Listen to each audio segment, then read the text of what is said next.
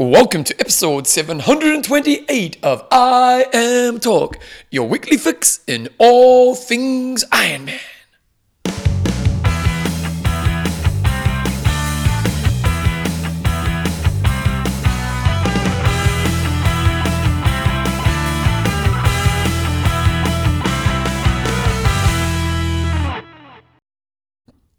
Rightio team, welcome along to episode 728 of I Am Talk with Coach John Newsom, Bevan James Oz. How you going, mate? Pretty good, Bevan. See the mountains today? We can, and I didn't bike up here today, partly because we had an early start. Well, I thought I thought you would be. Well, I was going to, but then it started spitting with rain when I was driving home from the pool, and now it's beautiful. Yep. So anyway, I'm here. I'm on time, and we've done the interview. Yeah, we're ahead of the game. We are John Newsom. Yeah. We're ahead of the game. Okay, uh, I'm Talk is proudly brought to you by. Our fantastic patrons. You go first. These are Terry uh, DLS Bessadi We've got Murray, the Holy Hammer Lapworth. made a return to the pool. Second swim today, doubled his distance, went 1500 metres last week and 3k today. Well, that's not wise. Progress. I suppose you get away from it in swimming. Uh, You just got to, if you take a Doubling your distance is never distance wise if you've been out of in something for a while. a long time for Murray. It's, it's, a, it's a fast road to injury. Uh, and then Adam Flipper Philby. Oh, three, three iconic listeners of the show there. Uh, this week's show, we've got some news. We've got a hot topic of the week. We've got an interview. We are talking with Sarah Crowley, the Iron Man machine that she is. Uh, podiumed in Kona twice, I think it is, two thirds, and uh, lots of wins at other races such as Frankfurt, Cairns, and Arizona, and all over the place. And then lastly, well, we've got Geek Corner, waiting over the weekend, a few questions and the answers at the end. Jumbo, more professional women's racing and men's racing over the weekend on the virtual world that we all seem to be living in right now. Uh, what happened, John? And they've and now added a swim into this equation as well. So it's still very bike dominated. So this is the Ironman virtual reality series. Uh, so what Short swim. Yes, I think it was 500 meter swim. I haven't actually got that in front of me, but it looks like it probably was. What's the worst distance to swim if you're going balls out? The worst distance. Yeah. Well, the like, like, like on a, and you think track athletes, 400 metres got to be the worst race. 400 meter hurdles is almost. Oh, yes. Uh, the hardest swimming race would be the 200 meters butterfly. Yes. That is just a killer. Just for us mere mortals to do 200 fly is one thing. You're drowning actually- by the end of it, aren't you? to, to race that distance is very difficult. Uh, so that would be the hardest swim. So that's what they should do in the next virtual race. Mm. A 200 metre fly. but- butterfly. And then what bike ride? What distance bike ride? Uh, Biking's a bit different, but biking's a bit different. you probably go 10k because that'd be balls out, wouldn't it? Yeah, well, the standard sort of the 10 miles, 16 kilometres is your standard distance, but I don't think there's too much of a, yeah, with biking. So you do a 200 metre sw- uh, fly butterfly swim, Yeah, fifth 16 kilometre bike ride, yeah, 3k run. Yep. They'd be spewing, eh? yep, well, they, yep, they would be. They'd be, So I don't know be if there much was any fun. spewing this weekend, but they had a, I think it was a 500 metre swim. They had a 3k run, and they can do that. I don't know what the stipulation is as to how far in advance of the bike ride. So they don't do this as a swim bike run. What they do is they get the athletes to film themselves running. And I think when I saw Mike Phillips, I think he maybe did it two days before the, the 40k Rouvy race, and, and likewise, I it up. It's not on the same day. No, no. Oh, what's all that about? So then what they do, the, the pros go and film them doing it, Yeah. and then they submit that footage and they incorporate that into the production on the day. Oh, so it makes okay. it more of a show. Okay, So okay, okay, Kind of okay. get that. So you still are doing a swim, bike, and run, but it's not in triathlon format. So they did a 3k run, 500 meter swim, and then they had a uh, 40k race on Rouvy. Um, and we had a couple taking it out with the athletes we had on the show fairly recently. How about that? So Jeanni Seymour took out the females race uh, by in convincing fashion by three minutes over Leslie Smith, Kimberly Goddell, and Pamela Alvarez. A few names here I'm not familiar with as well, at all. Uh, and then on the male side, we had Justin Metzler st- uh, taking it out in 107. So his splits we swam 547, biked 52.24, and ran a 907. Uh, and then took that out from Stephen Zawoski, Sam Appleton, and Bradley Weiss. So Sam Appleton and Bradley Weiss certainly uh, mean athletes. Uh, Stephen Zawoski, haven't heard of him before, so good on him for getting second place. John, why haven't we seen Jan? Why haven't we seen Why haven't we seen the rock stars in this series? It's a really oh uh, mainly for, for if you're talking as an example of Jan is he's uh, with Zwift, so he won't. Oh, he's sponsored by them, is he? he won't be doing uh, any Rouvy racing, and I think you'd see the same with. Um, But we've not seen the rock stars. Though. We- We're not seeing the top fivers in Kona a lot. No, you're not. And Bizarre. Yeah, and with they'll be focusing on getting ready for racing, and they'll be a bit like what you're going to hear in the interview later on with Sarah Crowley. You know, she's gone, boom, I'm going to focus on my swimming during this period. So I would imagine that's what a lot of the athletes are doing. Uh, in short course, you are seeing some of them, but not all. So you know, when we watch the Super League races and the the Z Pro Tri Series, there are you know you got Brownlee, you got quite a few of the big hitters but you haven't got, say, Mario Mola, you haven't got um, Gomez and, and guys like that. So they're obviously just uh, going down a different path. So last week we were talking about Nick Kosman, and Nick Kosman he was an age group who was dominating the dojo in the virtual racing, particularly on the bike, and we were like, oh, the old, the old stats aren't right. But he came back to us and he said, you guys are bloody hilarious, so we like him for that. He's got, first of all, thanks for the shout out for winning the last two Ironman virtual racing events, uh, 13 and 14. You guys had some questions about my bike time split. My average power was 362 watts. Not That's pretty impressive. To put that into perspective, uh, so over a one hour for me, um, and you guys probably know my sort of level, uh, I could probably do maybe 315 th- th- at, at probably best. So Killing yourself. 365, That's significantly more. And he's significantly faster, but that's sort of put in perspective. And he goes, which uh, which is very high, but I should explain that this was supposed to be my first year to go pro as a triathlete. My bike leg is definitely my strength, and with the added time to train during COVID, my cycling fitness has reached an all time high, coming off some awesome results in 2019, including a win at Mus, uh. Coker? uh, tw- uh, 70.3 age group race only and winning the Ontario long distance champs for a second year in a row, I was looking forward to the 2020 season. With a finalist in the Zwift Tri Academy team, which unfortunately did not go ahead as planned due to COVID.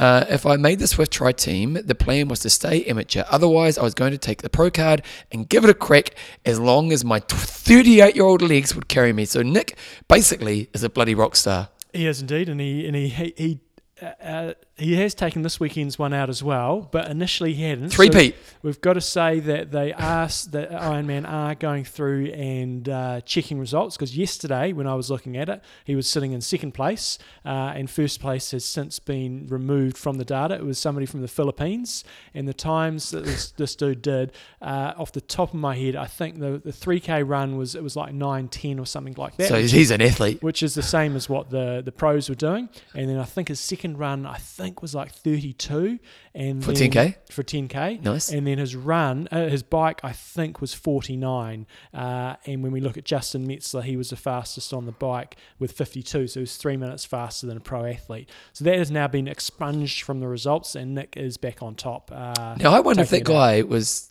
cheating or if he was making mistakes. Oh, I, absolutely. I think so many people get fired up and call everybody cheats. I just think it's a legitimate mistake. He was probably, oh, I assume, But he must run- have been running on a treadmill. Uh, Oh, okay. And that's so he was obviously entered in the wrong category because he was running on the treadmill. Oh, do they have a treadmill category? yeah, so they've got a championship division and a challenger division, I think it's called. So, challenger, you can do whatever you want. you can do whatever you want. You Okay. can do it on whatever platform for the bike, or you can go outside. Um, but for the championship one, you have to do it on Rouvy and you have to run on the road.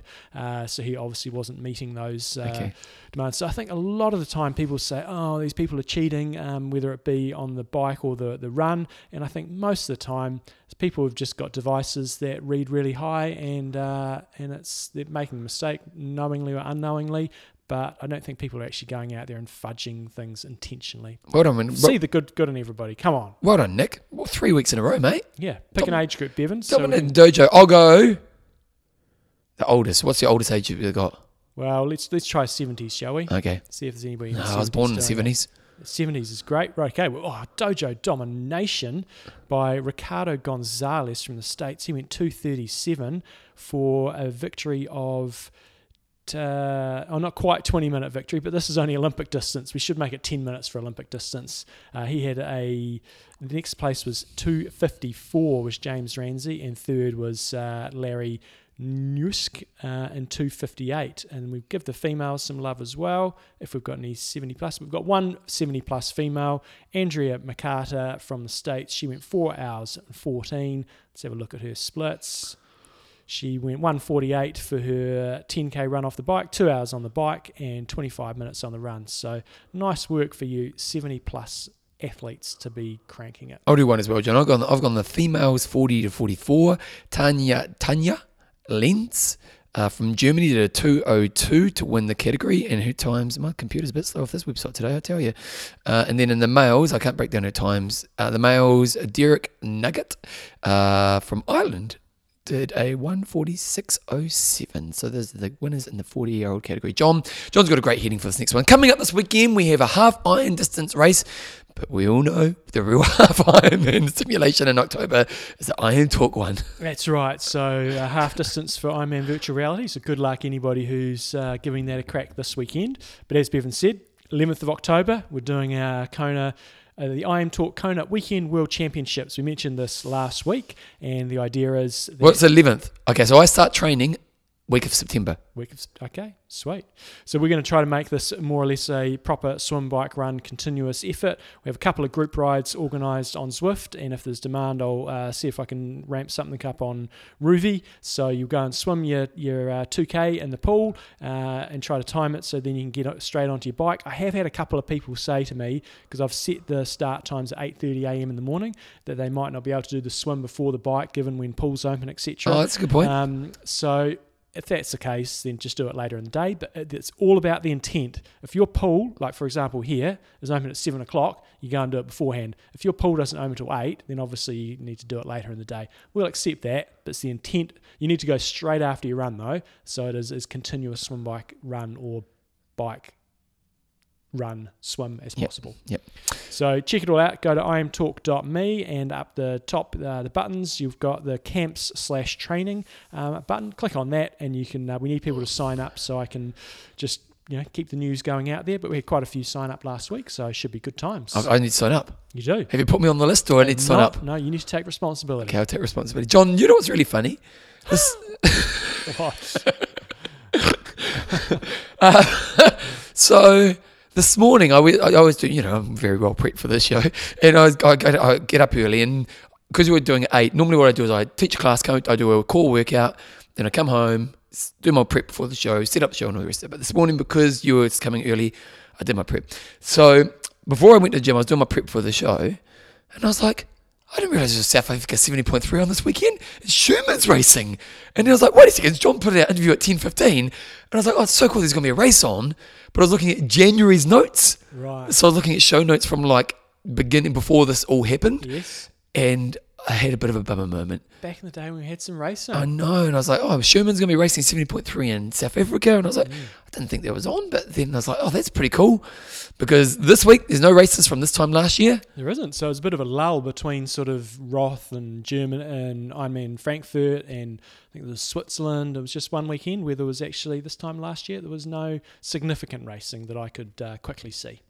Okay, so um, the PTO seem to be doing pro- professionals triathletes organisation seem to be doing some pretty exciting stuff because they've announced a man by the name of Chris Kermode as the new vice chairman. And Chris Kermode, if you read into the article, was one of the men who had a, he was a pro uh, pro tennis player, kind of a journeyman tennis player uh, in the 80s, but he was one of the men who had a big influence on making is it the ATP? Yes, it Yep. is. Uh, the ATP, the organisation it is today, and, and really So A- giving ATP the power. ATP is called the Association of Tennis Professionals, um, Who which is- basically control tennis, really, aren't yeah, they? which is pretty similar to what the PTO is trying to do. Mm. And uh, so has a lot of experience in this world. Apparently, has quite a big influence on the the value and the success of the tennis world. Massively so by the look of it. Yeah, so interesting. They've got someone of this caliber. Yeah, I think that just they just every step seems to be a winner at this stage. You know, obviously we haven't had the Collins Cup, and whether or not we have Daytona is un- unknown. But in terms of looking after the pros, they're doing a fantastic job getting the right people in positions. And they, these guys who have got huge experience and probably don't need to really do it for the money or anything like that. For them to actually see value in it gives me more confidence that this might actually. Here's a question for you, John. How many years does Kona have to have no pros before it loses its appeal? Because let's say the PTO Mm. becomes, you know, and I, I hope this happens. Let's say it becomes a really good organisation where, because if it doesn't work now, it's never going to work. Mm. This is the best opportunity for the pros to own the sport, or at least have a big influence on the sport, um, and to run the sport in a way which is really beneficial to pros, whereas right now they're second class citizens. When we think of history of events, you think some events could never lose their uh, influence, but then you think of like the FA Cup in football. Mhm. FA Cup was one of the biggest events in football nowadays. Still important, but not as important. Mm. Kona and our, is the golden ticket in our sport. It's it, you know it's the event that everyone wants to do, but if the PTO becomes pretty influential five ten years from now, and they go, you know what, pros will not doing Kona for the next five years. Mm. What happens to Kona? Yeah, absolutely, it would lose its its appeal. It would still be there, and it would still have the appeal. But if somebody comes along and says we're going to put five million dollars on the line, Same weekend as Kona.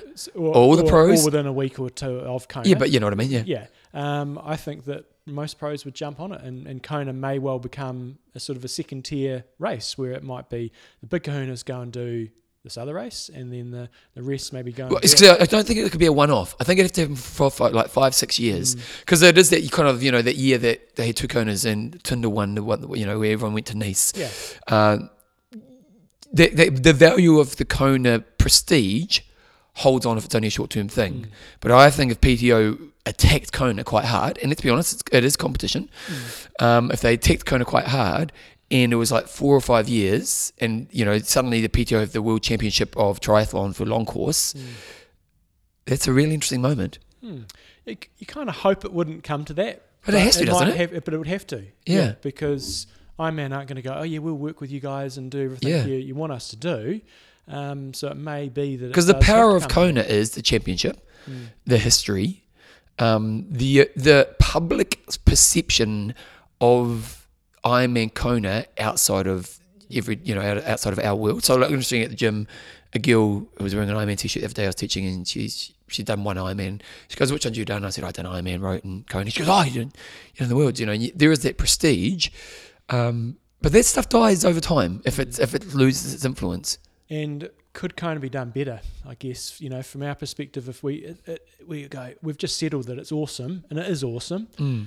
But could they shake it up and make it so it's even better for the pro, for the pro athletes? I guess for the age group, it's just going over there and grinding it out. But for the pros, if they made some course changes, as we've maybe discussed in the past, and instead of being 180 kilometer grind out to Hawi and back, maybe make it more interactive, would it be a better race? Well, here's a question: If you're an age grouper, and next year all the Konas go, we're actually going to do the Collins Cup, which is on the same weekend as, mm. and it's going to be in road. I know this is all you know, but whatever. Will you want to go to Kona with no pros, or do you want to go to road? I guess it would depend if you've done Kona before. If you've ticked the box for Kona, I'd say you'd go to elsewhere. But if you haven't, you'd probably still want to go tick that. Yeah, but I reckon after three or four years, Oh yeah, and then again, it would gain momentum. Yeah. So so so it's interesting to see. Again, I think this is a really interesting moment in our sport, and if these guys can get it right, if they can't get it right, it's never going to happen. Mm-hmm. So this is a really because they've got money, they've got great people behind them, and the pros are on board. Um, if they do get it right, we'll look at this moment 20 years from now and we'll go, far out, this really changed the sport. And tennis in the 70s and the 80s, that's what happened, wasn't it? Mm. You know? So The interesting COVID stuff. situations made it possibly a bit more possible. Yeah, totally. Uh, but on the other Ironman news, the advanced complete acquisition of Ironman Group. This is an interesting acquisition, isn't it? Because it kind of happened just before COVID. It, but the, the financials of this would be really interesting. Yeah. It, it kicked off on March 26th. Uh, the transaction was first announced on March 26th when Orkila Capital, a growth equity firm focused on investments in media, entertainment, and consumer sectors, partnered with Advance as a co investor in the transaction. So they've bought Ironman from the Wanda Sports Group. Uh, so you're, you're just sitting here wondering did they get a good deal or did they get a shit deal? Because they're not going to be getting any income so far from March to now. It's going to be burning millions and millions of dollars with nothing coming in, and who knows when that's going to turn around. So, very interesting transaction. I wonder if they renegotiated. Who knows? Somebody must know. Somebody let us know. Surely, surely you do. Yeah. Surely, although maybe you, no, because it's only just been confirmed. Mm, Surely you go back to the table mm. and you say, let's be honest, this, here, this ain't the the thing we were looking at buying before. Mm. Yeah, so, well, uh, someone, if you've got some inside scoop, give us the scoop. Okay, John, one thing that's looking exciting Embrunman looks like it is going to be going ahead in France on the 15th of August And Joe Skipper goes over that way, so it could be his race. Uh, well, no, there's some good good pros racing, and I talk about this race every year. Absolutely love it. Definitely, uh, I think did I say a couple of weeks ago it was number one on my hit list that I wanted to do. Yeah, you did. I think it did, and uh, so it's on 15th of August, and it very much looks like it's going ahead because uh, plenty of noise on the site. They've got all their sort of COVID plans in place. Uh, I didn't read most of them because they were all in French, but it certainly sounds like it definitely makes it harder. so. Uh, Wee wee. it looks it looked to me like on the start line, like you were going to be socially distanced a little bit on the start line, like a meter and a half gap, and then sort of in rows. So I'm not quite sure how they're going to um, work that. That's all- just that's just come on, come, that's just making keeping appearances, isn't it? Spectators had to register um, to actually spectate on site, um, but it looks like it's all cracking ahead. So August 15th, big money race uh, outside of Kona. I think it's pretty much on par with regional championships most years in that sort of region. The one gripe we have with it, it's not equal prize money. The females get Oh, less than the males. very old school, isn't it? It's very French. It's it's not right. Um, and and that's one thing I don't like about the event. Um, but yeah, it's going to be cool to see some racing. Joe Skipper, I see, is on the start line, but he went over there. He's been training there the last couple of weeks. Got his bike nicked off the top of his car. By the Oh, of it. But luckily, he had another bike with him. But his bike was a uh, it's a very distinctive. I think it's Quintana Roo with a distinctive paint job. I guess if they stripped it down without the paint, but if you tried to sell that, I don't think there'll be. There's probably not that many of them with his setup as well, with the bars out the front. Anyway, so hopefully Joe gets another bike, uh, and yeah, should be some good racing. Random thought, John. I was on uh, some website the other day and I showed some guy who's a designer who's designed a wetsuit to look like a tuxedo. Right. it looks pretty good. Yeah. Like, it looks pretty sharp. If, why hasn't wetsuits been more innovative in their design to look cool? Uh, you do see a few more different ones coming out these days. Because remember, shoes. Shoes were always pretty boring, and then Mm. like probably two thousands, yeah, they became cool. And and I'm I, I, this is my understanding is when you do start putting the sort of paint onto them, it deteriorates the Ah, material, okay. which is why it's happened less. But it looks like a lot of companies now have sort of figured out a way around that. Um, but that I think was the the main reason why wetsuits haven't gone. Imagine it like funky. you know, like Marvel characters. Mm. You know, people love. Imagine if you had a Batman wetsuit. People love that crap. business opportunity there for you, Bevan. I tell you, John's ITU update. What's happening in Super League? I saw the PR announcement, but I didn't read it. So what, what's happening? Um, so what's happening is the world of virtual racing is actually coming in terms of they're going to be doing a Super League Arena. It's going to be in Rotterdam in late August, and so as far as what I could glean from it, and it wasn't amazingly clear uh, as to what's going to happen. Got lots of flames. It's going to be a swim, a bike, and a run. It's going to be a triathlon. Wow. However, the bike is going to be on Zwift, but there- uh, as far as I understand it, you're going to be in a room all together Ah. um, rather than remotely. So it's going to be uh, Zwifting in a in a room together. So there's a running- pool, pool in the. Yeah, there must be a pool close by. So that was the start bits I didn't know. How far is it from the swim to the bike? Do they run there and jump on their bikes, or do they swim and then come and join in on the bikes? Uh, and then the run's going to be on treadmills. I've got the thing in the I think a lot of people, a lot of people seem to say that the future of triathlon is all this indoor stuff, and, and because of the inaccuracies of it, I don't uh, buy into that. I think it's fine for now, and it's a good platform. It's a good training tool. Good to have some fun racing, but it's not accurate. It's not fair in, in many circumstances. However, when you set it up in a controlled environment like this, when I guess everybody's going to be on the same um, bike machine and They're they're all going to be, they're all going to well. be ca- calibrated correctly, then the accuracy should be pretty good. Uh, so I'm really interested to see how it goes. Obviously, they're saying the end of August. Uh, we're still going to have lots of travel restrictions on at that stage. So whether or not uh, everybody can get there, or it's more the guys that are based in Europe and it's more of a European Super League, who knows? Um, but uh, I think it's I think that will be amazing racing. Can you imagine? Being on a bike trainer and treadmills in like an arena with 10,000, well, let's say 10,000 people watching, the noise and everything like that would be amazing. So I do think this is could be a future uh, branch of our sport. Well, I think that the, the thing that makes it appealing, because let's be honest, watching people on a treadmill and, and on a bloody stationary bike is boring as, but the Zwift component on a big screen. Yeah, so you'll see them running, but then you have a massive screen, and then you'll be able to see their avatars running along. So you'll be able to actually see where, where they're placed and positioned. So uh, I think it could be amazing. Well, yeah, we'll be t- time will tell. Time will tell, John. Okay, this week's discussion. Oh no, John. we've got one other ITU, Oh, yep. ITU bit, of- bit of news. ITU have announced that they plan to go ahead with the elite under 23 junior and para world tri champs at the end of the year. So they were scheduled to be in Edmonton. In, I'm not sure if it was August or September. Um, so they are wanting to hold the world championships, which again might be a bit of a hard ask um, in terms of the travel.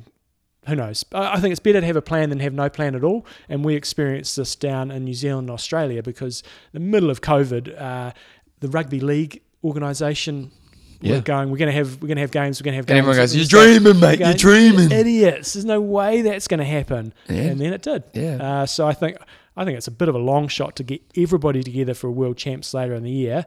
But at least if they've got a bit of a plan, then if things do hopefully die down, Yeah, then John, I don't know can about this, but in New Zealand, if people come back to New Zealand, they've got to go into quarantine. Quarantine. Quarantine. Quarantine. Um, for two weeks. What is it? What about other countries? Yeah, I think it varies. If you go to the UK right now, do you have to do two weeks? Uh, I don't keep up with that sort of stuff. No, I'm just kind of curious because, like, for, to do a championship here, if you get everyone here three months before, maybe, but they need to do the quarantine. But if you're going, yeah, I don't know. I just don't know what's happening around the world. Okay, John. Uh, this week's discussion. This, Hold on, Bevan. I need to adjust my microphone. Oh, he's just you, can carry on though. Okay, I'll, I'll, I'll talk about the discussion. He, he, so he walks in today. He thinks he's pretty cool because I've done the old setup, and he comes in. He does his new setup. No, that, that, that's just the way it is. Oh, yeah, so no, you need to tighten that bit there. Come on, Newsom. Yeah, exactly. So he thinks he's changing things around, but uh, okay. This week's discussion while he's trying to sort his crap out. You right there? You you got it? Needs to do more of those press ups, more than 15 press ups a day. Okay, uh, what is the most adventurous, challenging training or race that you survived that in hindsight was bordering on being a bit stupid?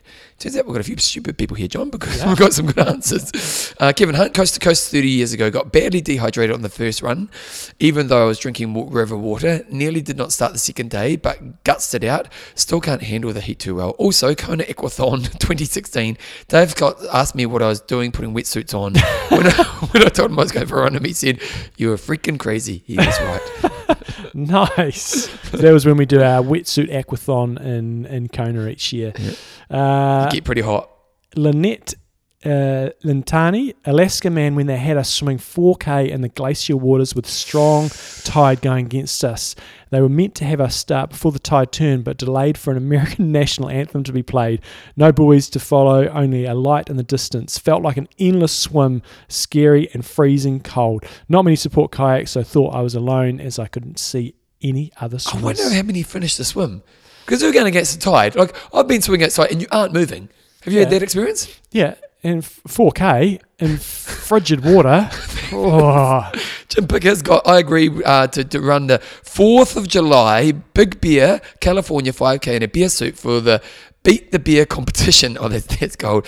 If the beer beats you, the beer eats you. Due to the pandemic, the race was turned into a virtual event, but I ran the course in the beer outfit. 80 degree weather, restricted vision, and 606,700 feet elevation made a pretty tough little run. 26 minutes, 12 seconds. I got the big thumbs up and a nice mask compl- uh, compliment comment from the police that rolled past. Brendan John Murray, a brick session preparing for the Hell of the West, which is a race up in the Queensland cane fields. He ran off a 70 or 80 kilometre bike ride outside in temperatures of 35 degrees C, no wind or shade or water. Found myself outside a lone house, tiny patch of shade with heart rate at 140, standing still, still prick, uh, skin prickling. Looked at the house for about 10 minutes trying to make a tap appear. Didn't happen, no surprise. Made it back for a slow 6k, a few lessons learned. That's where that moment where you are out in the middle of nowhere And you think, and you're completely bonked you, Yeah. and you've just got nothing. There's no support. You've got you're out of food, you're out of drink, you got nothing. Yeah, and it's like I literally one time we were I, I must have been biking by myself and I hit the wall and I'm in the middle. It was one of the Oxford rides, but I was still kind of miles from anything. Hmm. And my only strategy was literally go to sleep in the grass for an hour because I I had no food. I Yeah. like I'd hit the wall. Yeah, you know, like you know when you hit the wall, but the petrol station's up the road. You pull Yeah. over, you eat everything at the petrol station. I, I had nothing, so I literally just, I literally fell off my bike and just lay on the grass for like an hour. Head spinning. Oh, mate, I was not in a good place. yeah. And because this is back in the, you didn't have cell phones, Mm. you know, so you, you, had, you had your iPod, but you didn't have Mhm. cell phones back in those days. So I slept for an hour and then I got enough to get to get to a, I had some money on me, so I get to a shop and, oh, Mm. it was tough work. David uh, Petzer's got running a self supported 50k in a remote location that I'd never been a, been to without self service or a GPS map. Yeah, this is a bit foolish. Uh, all I had was a paper map and the hope that the trails would be well marked. Yeah, that's definitely that's what Doc tell you not to do. Mm. Yeah, You were on that run in Queenstown we did when we got a bit yeah, lost. everyone got lost. Yep. It's still my longest run ever. Four hours, I think it was. Yeah, we all got lost. Luckily, we came out the back of it, didn't we? We did. Yeah, yeah, that was that was a good run. Uh, Rebecca Jocelyn, I did the Icon in Italy, Extreme Ironman, and it was sleeting all day and nothing was dry. I couldn't see, I couldn't get warm, I couldn't eat because my gloves were soaking, the swim was freezing and in the dark, and we had to turn around on the bike as it was snowing on Stelvio. It was totally ridiculous. Stelvio Pass is, uh, is probably one of the most iconic climbs in Italy. Sounds like a cool event if the weather was nice. Good old Brandon John Murray's got a good one here. One Australia. Uh, he's- he's got two. No, he's got, okay. Australia. I, I Alp- did number two just before. Oh, good, yeah, okay. Um, Australia Alpine Ascent Extreme Triathlon. This just sounds pretty crazy in itself. Heading up to Ch- uh, Ch- Charlotte's Pass on the bike, cars approaching with hazard lights on due to visibility. That's not good. You know when you know when the cars can't see. Yeah, uh, can't feel limbs, pissing down, rain, 80k winds, but absolutely in the zone and belting it. I wonder every day I did this race. Borderline dangerous, but still the best day in my life, bar none. Ooh. Nice. Uh, Aaron Rensky, uh, I got two. 2015 Ironman Coeur d'Alene, due to the record breaking heat index, took well over a year to recover, if I ever did. Uh, still struggle with the heat, which, uh, which I didn't before. And in 2014 Ironman Lake Placid, swimming and riding with severe thunderstorms right overhead.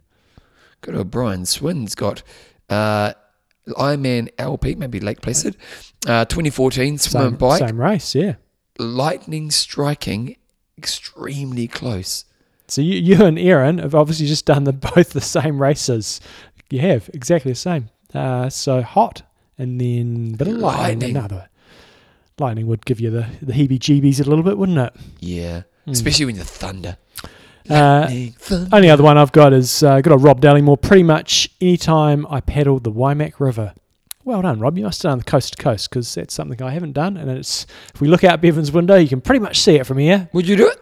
Oh, one day, one day. I keep saying that. It's one day. kayak. Just got to, just got to, the coast to coast of people non-New Zealanders. It's a big time investment. We live right next to the course, but still, It's just the, the time investment of the kayaking. but if you just did it to do the experience, you, Yeah. put, you know, don't do much or, or bike run, just do enough to get through it. yeah, I think I'll Because the bikes aren't long. No, I think I'll probably end up doing it with Thomas when he's a bit older. Oh, nice, nice. Okay, John. Uh, what about you? Um, so I think the obvious ones, and we discussed this a little bit last week. Uh, the scary descents. Do you, well, have one, no, do you have one in particular? well, one in particular. One where you like, like I remember when I was doing cycle racing, and I did that tour of Nelson, whatever it was, and I'm going down a descent, and it, it, everyone's going for it, Mm. in a big pack. And these are cycle races. These guys, are, you know, pretty skilled cycle racers. We're going downhill, but it's a wet road, hmm and we're flying, and I'm just fear shitting myself. And Mm. d- you, you could, you know, all you had to do was ride it out. Mm. You know, there's no way out. You just you're just hoping for dear life. You don't come off because if you come off going downhill, ain't nice. No. You come off downhill with 20 cyclists around you. Um, I'd say probably last year, the most recent one was last year. We were on Epic Camp France and we left from Andorra and it started raining thunderstorms over the first, we were straight into the first climb. You had about a one kilometre descent straight into the first climb. It was raining all the way up the first climb. Uh, and this is a proper pass. You come down the other side, still bucketing down with rain. And then you, we did the second cl- pass, was going over, it was one of the highest passes in the Pyrenees, if not the highest. It was like two and a half thousand metres. Really? Uh, Wow. Freezing cold at the top. We all pulled into a um, little coffee shop and we just caned this guy with like 30 hot chocolates before we left. And then this was only half, not even halfway into the ride. Uh, and then most people got in the van, and there was a handful of us that went off individually, didn't go as a group. Yep. Just said, "I'm I'm cracking on. I'm just getting this done." Going down the other side, you're descending for God knows how long. Oh, half so half cold. an hour. You're cold. You're wet. Your your your your, your teeth are like shit. sh- You know, Because even even jamming just shaking together. your bike because your hands are so cold. Mm. You know, the shiver of the body is pretty dangerous in that moment. Yeah, so and so eventually you get to the bottom and you're still freezing and you're going, that wasn't the smartest thing to do, but you got through it, Yeah. so it was pretty cool, and did carry on to do 210 k's that You, day. you do go to that place of I've just got to work through this. Hmm. You know what I mean? Like you literally are. Hmm. You just got to get through it. Just work through this. And in hindsight, I would I would do it again, but you maybe just have a couple little breaks on the descent just to try to get your shit together. That would be the only thing I would have changed. So those epic days, weather based, we've had a couple on epic camps have been pretty full on. So that was good times. Just for me, weather days. Yep, that, that cycle racing, swimming across the harbour through the through the um. That was the other thing I was going to say. Um, solo open water swimming in Yeah. dodgy conditions. Yeah, I've done that and where the big ships go through. Mm, I I, didn't have, I realise haven't done that. I didn't realise it. And then the next day I was out for a run and said, "Oh right, I swam through there." So I was like, "You swam through there." Yeah. Now, admittedly, I didn't. I was safe. Nothing Mm. came through, but that probably wasn't my advice. And then doing hill repeats at about eight o'clock at night up Mount Pleasant Road without lights. Mm, That was a bit stupid. it was. Yeah, that was not my wisest move. Uh, this week's discussion What's the next big aspirational challenge that we see athletes jumping on? It used to be cool or tough to do the Zoran, the Tron bike. So, what's that, John? So when you when you're on Zwift, you know, um, there's a special bike you can get, and these days you have to do fifty thousand meters of climbing to get it. Okay. It's a lot of climbing, and and you got the Tron bike, which looks like a Tron bike, which movie. it, it's it's it, it's got fluoro wheels. Yeah. It's just an extra gaming thing, and it's and it's quite fast. And it's like, oh, you got a Tron bike. You must Yeah. have been doing a lot of riding. But now everybody's got them because every, not everybody, lots of people have got them Okay. because everybody's been Zwifting. So it's not the cool thing necessarily anymore. Yep. Uh, now, every man and his dog has one. Lots of people are jumping on Everesting, so it's becoming a bit more mainstream. Also, every Ironman used to be that impossible event that people, but now we take it for granted, and it's not that big a deal. So, what's the next big thing that we're all going to be jumping on, or at Yeah. least the crazy people are looking for? Yeah, I just because again, I look at Everesting. You know, maybe even six months. ago, Contador did it, I did. Yeah, and he broke the record, didn't he? yeah. Not a, I'm not a Contador fan, so Do you think he was on drugs when he did it? who knows? uh, well, no, yeah, who knows? But I didn't mo- say he was. I most- said, do you think most people have their their assumptions. Um, so that's the thing. Like Everesting it springs to mind straight away. Six nine months ago, you'd be going far out. That is just insanely mental. Oh, I remember when I first heard of it. I think we someone sent us through on the show. It was a Kiwi guy done it, yeah, and I was like, "Oh my, that's just ridiculous." and now it's still it's bloody hard. It's an all day bike ride. Yeah. you know, 14, 15 all day hill ride as well. Yeah, so it's insanely hard. But it's like when somebody goes to Everest and you go, oh, that's impressive, nice work. But Yeah. you don't go, holy shit, man, Yeah. that's just nuts. So what's the next big thing? Okay, or maybe you need to make it up. Okay, three to one, geeks corner. We have to have a pause though because we've got to see if, if the answers are actually. well, no, on you find the answers. They are. They are on as. They are on as. They are. Well, I want to have my little guesses. Oh, okay. I know the answers. Okay, so Okay. wait a second. So last week on the show, I, you know me, I'm a bit random, and as John was talking, I was never, never land. Yeah. I was thinking to myself, I wonder how many because Eneko and Eneko Llanos. Eneko Llanos uh, went sub eight this time last year at Ironman, which was it, Austria. I think you're right there. Yep. Yeah, I'm Austria. So we're kind of curious to see. I just said, I wonder how many over 40 year old athletes have gone sub eight. And you said, Thorsten the Geek, you need to do some work here. And it worked well because he's doing his little quizzy things. So Thorsten came back and he said, I have put this as my daily quiz. And I've come back with the men who've gone sub eight over 40 and the females who have gone sub eight over 40. And I gave this a little bit of thought. I didn't delve into my memory bank uh, at really, really deep levels. But so I think we know for the males, obviously, a Eneko Llanos, who we discussed. I was thinking Crowie might have done it in at Ironman Melbourne. Uh, I sort of had an inkling there. And the other one I was thinking maybe Marino. I imagine he was probably 40 when he was still doing uh, extremely well, winning Austria, etc. Uh, so those are my three men. I don't know if. Um, who'd you say? I said uh, Llanos, Crowie, and Marino. You got one. Llanos. Didn't I do well? And my only other one I could think of might be. I wonder if Matt Russell's 40 yet. No, I don't think he probably Is is. he still around? Matt Russell's still around. Still yeah. racing? Yeah, yeah, yeah. He's still doing well. He did Oh well. no, no, no! I'm thinking, who was it? Matt, guy, the Matt, who was tall Kiwi guy? Matt Brick. No, good, good guy. Matt Brick was one of the first No, 40 um, year olds to. No head, no hair, brown guy, big Kiwi guy. We we met him at a couple of times.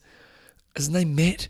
Oh, I can't remember. Anyway, Okay. sorry. Uh, okay, so my next guess would be maybe Freddie Van Lierde. I don't know if Yes. he's 40. Yes. So he did uh, Barcelona 2019 and Cozumel 2019. So he did it twice. Uh, and I'm not going to be able to pluck anybody out really quickly. So, Done in 2017, the first man to do it actually. Uh, Victor Zyemtsev. I'm Victor Zyemtsev. Okay, I wouldn't have got that, but yep. Okay, on the females, Is that it? Yeah, Okay, only three. three. Okay, females are my guesses are so Freddie's done it twice. Right. So so it shows how hard it is Hmm. because you know you got a Kona winner there. Mm-hmm. Alanos in his day was one of the premium athletes. Victor, Zyemtsev, he won um, a lot of races, so he was Yeah. yeah.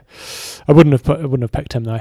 Uh, on the female side, so I'm- females. Okay, okay, we've got Oh, one, on. two, three, four, five. Okay, females doing better than the males. Uh, I'd say Meredith Kessler is almost a definite because she's over 40, I'm sure. Yep, she did it Ironman New Zealand 2020. Uh, I'm surprised she's only done it once. Um, I'm going to take a guess at Lisa Roberts No, because I, well, I reckon there's going to be a little cluster that did it, say, at Iron, have done it at Ironman Texas. So that's the race that I'm nominating where I bet you there's a couple that have done it. no, none. None. and, and my next one might be uh, Yvonne Van Vlerken, who I think is, Yep, Maybe she did ju- in Almere in 2019. Only once. yeah, well, I think she's only just turned 40. Okay. That's all I've got on the females. Okay, one I didn't realise was 40, Caroline Steffen. Okay. So she did it in 2018. Okay. That seems, I didn't realise, so she must be 42 nearly. Mm. Wouldn't have picked that. Uh, Sonja Tash, Tajsich? Yeah. German. Uh, she did it in Brazil in 2017, so she was the first person to do it. And then Corinne Abraham, Oh, yeah. um, she's done it once, she's done it four times. Sweden 18, Kona 18, uh, Tallinn 19, and Hawaii 19. Impressive. Twice in Kona. Yeah. And it's, Impressive. so she would have only top five? Did she get top Uh, no, she didn't finish that high, I don't think. I remember her having, I think it was last year, she had a really strong run, well, but I'd say somewhere between five and 10. So there you go. So in the history of the sport, five females have gone under at sub nine, and only three males at sub four. I'm sorry, sub eight. So If you like your try trivia, follow Thorsten. I'm gonna give uh, you. I'm gonna give you another random one while we're here. Okay. Okay, let me have a look here. But yeah, if you do want to follow it, go to Thorsten, uh, his Instagram page. I'm not sure, is it under try rating or Thorsten's? Uh, okay, we'll go, we'll go for we'll go for Bevan, answer the question. What's this? Is it, he listens to me, doesn't he? Uh, oh, I can't because I can't now. Okay, you go. Uh, what's on Instagram? Instagram slash try rating. Try rating. So it's under try rating, not Thorsten. Yep. Okay, what's my question?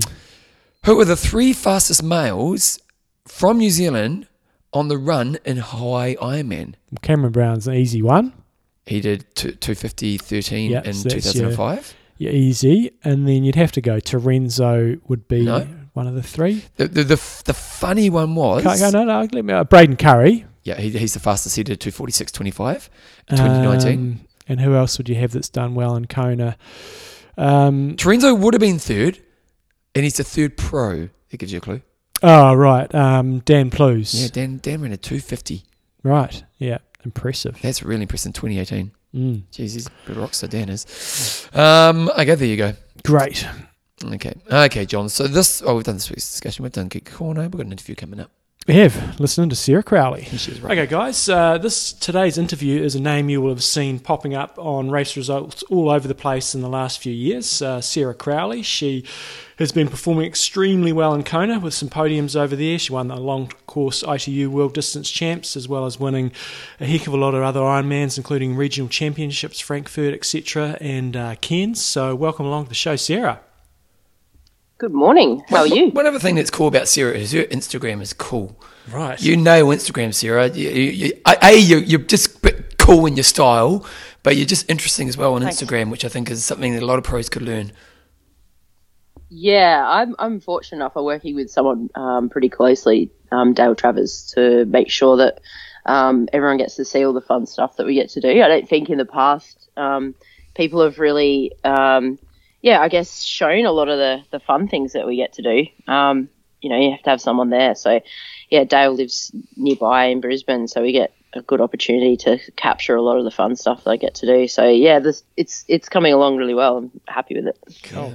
Um, we interviewed uh, Skye Moench a few weeks ago, and she mentioned she's done a bit of stuff with you in the past. Um, so it sounds like you might have had a similar background to her. So what was life before triathlon looking like for you?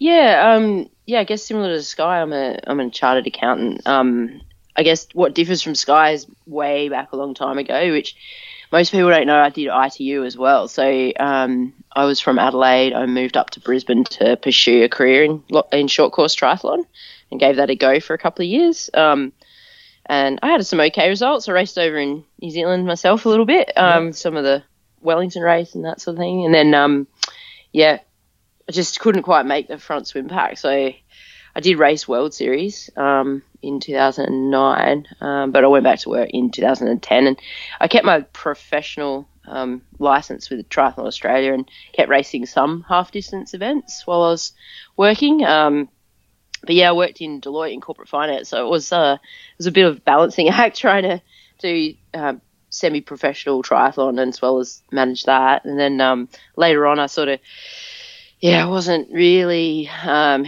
focused that much on anything in particular. I started doing sort of duathlons and Ironmans and all this sort of thing. And then, um, yeah, it just happened that my current coach was returning from um, taking a, I guess he was out uh, as a director of a cycling team for a little while. Um, and he mm. decided he wanted to coach full time about the same time I was going, what am I doing? I've got to make a mm. choice. And um, I knew his strength was swimming and he helped me. So, um, and the rest is history. So yeah. Am I right that you were a fairly late starter even to try? Because I looked through your results and it seemed about 2008 you were you know trying to make it um, in, in, the ITU level and, and looked like you had some really good results at say the second and third tier races like the Asian Cups and things like that. Um, but were you fairly late to starting to try?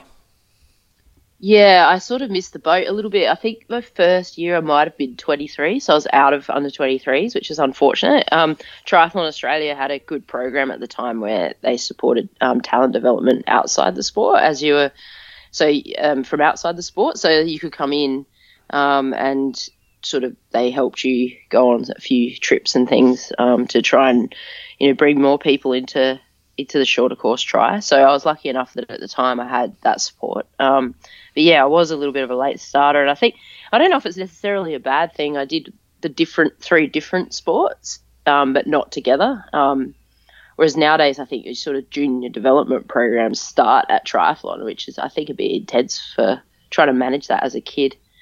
Mm. I don't know up to de- up for debate that one, but yeah, so, definitely. What was it like for you? You know, because you, you, you kind of have this dream to be a pro athlete. It doesn't quite work out. You kind of start to do the corporate life, and then the door opens again, and now you know you're you're a very successful pro athlete. So, what was that like? You know, because a lot of people once they give up on that kind of athletic career, and you're going into a pretty high level, you know, accountancy role. What's it like to kind of that door open up and actually be able to realize that dream? Yeah, I don't know. Um, I had a feeling that I could have always done better, I guess, the whole time. It was kind of itching at me, and that's why I don't think I gave it up completely. Like, I could still go and work full time and then travel up to Asia if I could get the time and, and win a half distance race. So it wasn't, um, yeah, I didn't fully scratch that that itch, and I think I had faith in in Cam um, because I knew he was such a good swimmer, and I think we sat down and had the this I guess he sold me on the idea that we could fix it when I um, you know but uh, the whole time I sort of really did want to have another go at some point in the long course stuff. Um, yeah so I'm not sure. It's just it's life. Hey you just sort of let, let it take you um, where it takes you. At the time I don't think I just enjoyed doing triathlon for triathlon for a few years um, and it was a good outlet while I was doing while I was working. Um, but yeah when the opportunity arose it was definitely super cool to to be able to try again. I mean, the first year wasn't financially; it's a bit of bit rough, but yeah, you sort of as things build up, it, it gets better. Mm. So, so 2016, I think that was the first year sort of going all in. I think I think I saw you finish 15th in Kona mm. in your fir- first time around, and then 2017 was holy smokes. I mean, I think you won Cairns, Frankfurt, and then uh, got third in, in Kona. So, I guess what was the big differences, um, you know, for, for 2017 that gave you those big breakthroughs? Yeah, I guess what people don't see about 16 is that I was still working up until about the end of March, I think. I finished at Deloitte. So I was still working full time for the first quarter of that year. Um, and we only really got stuck into the re engineer sort of of the swim probably around Noumea Try, which was, you know, it's only about four to six weeks before Cairns. So the first Cairns was like, yeah, I'm fit um, it was a learning experience for myself and Cam as to what we were doing and w- will it go all right and everything. And then I guess I probably benefited greatly from the time off work um, pr- towards the end of the year when I, I actually won the Bahrain Middle East Championship half mm. iron distance uh, in December that year. And I think by then I was starting to kind of get, I guess, physically the benefits. Like you, you know, you lose weight, you start to, you get back into the shape that I was in uh, sort of 10 years before. Um, and if you think back to then, I was capable of running sort of a 34 minute 10K. I had some of the best times in, in the shorter course try for running. Um, mm. So I was kind of getting myself back into that shape and learning, I guess, to be stronger on the bike. Um, and then the benefits from all the work in the swim are they take a long time. So you might be seeing them in the pool, um, which we sort of were towards the end of that year, but we weren't seeing them in the racing as much. And then um, every sort of six months, there was this step up from all the work we'd been doing. So we did do about three or four swim blocks before I probably raced Cairns in 2017. That's for sure. Um, which, yeah, you know, they, they were just necessary to just re- reinforce changes to my swim stroke. And so you mentioned Cam Watt there a few times. Some people might be familiar with him, some some might not. I know he was or is part of the the sort of Trisutto um, group. So I mean, um, how, do, how does the training with him differ to say what you were doing back with coaches in the, the ITU sort of era? I know it's a different distance, so it's not comparing mm. apples with apples, but how does it sort of differ um, under the sort of Trisutto method compared to what you'd done previously? Well, I mean, I was in a full time training environment. Um, so I guess as a day to day task and as an athlete in that perspective, I think falling back into professional athlete world was easy, easy for me because I'd seen it before and going through the Institute, of Sport kind of, you kind of get, you're pretty good at doing all the routine things that you should be doing, which I think a lot of new pros struggle with. They don't understand um, just the day to day how it should feel. Um, so that for me was easy. But in terms of the methodologies, I guess this is where I had problems. I was trying to adapt what I knew, which was mostly for a long time, even before I raced ITU, was you know a lot of sort of threshold work and and that kind of stuff um, into into long course racing. And I think, um, I mean, I can't speak for yeah Trisutto short course racing because I haven't really done it. Um, in a sense that I haven't tried ITU with with Cam, but yeah, I mean it's a lot more strength based, um, a lot more strength based training. I guess mm. would, especially um, yeah, I mean we don't do a lot of high end stuff at all now, and I don't, I don't think you'd expect that anyway from um, iron distance. Um, we do do phases of uh, quite short and fast stuff, but not the threshold work, which I used to do quite a lot of. Mm. We don't do a great deal of that. Oh, I, I, guess that's technical. Talking a bit tech, energy systems and all that stuff there, but but yeah, we don't do a lot of the three minutes at at, at oh, it hurts a lot. yeah, that's much more explanatory. Um, what do you enjoy training better?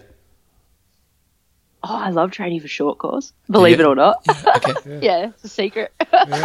um, yeah, I don't know. I, I do really like running fast. Um, I haven't had that chance to really, really hook into that. But then I'm older now, so I'll probably pull pull a muscle or something. Um, so it definitely suits me more to, to be doing more strength based training. Um, one thing, you know, when I when I looked through your results, I was scanning through yesterday. You know, there's a lot of wins there now in terms of winning. I, I, don't know what your win ratio is, but it's it's pretty high. What's the difference in terms of how you feel about a performance when you say you cross the line and you've won and you've had a, a good day? It might not have been your best day compared to maybe where you've potentially finished second or third or something like that, and you've actually maybe had a better day but not won the race. Is it a is it quite a different feeling?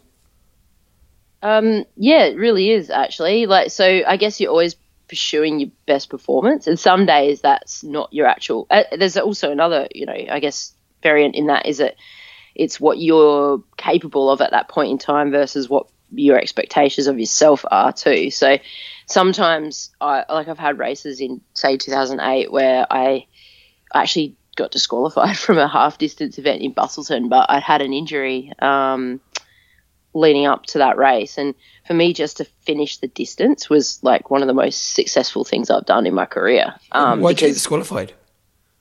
Oh, it was so annoying. I um, three of us did actually. Um, so we actually turned short of the turn because there was a cone that looked like a turning cone and people sort of surrounding this cone, and the Oh. And it was literally like 50 meters around the corner was the actual cone with the with the um. Oh. And so on the next lap, we doubled back to the cone twice to go. Yeah, we've done the distance. Yeah. Um, but they once we spoke to them, they're like, no, you can't actually fix it. For anyone out there, you can't fix it on the next lap. You have to fix any error in the run course on the lap in which it occurs. So Gotcha. yeah, that was a little bit uh, a little bit disappointing, but it you know it was um yeah a great success to be able to to actually finish that race. And then you look at other races that look fantastic. Oh wow, look at um for example Arizona last year, and that was a lot of fun for me, but it was like a job when they're flew in flew out sort of thing. Yeah. Um, and then along the way, it's each time you make a breakthrough, they're they're really important. So, for example, the Bahrain race, and um, I'd say Frankfurt.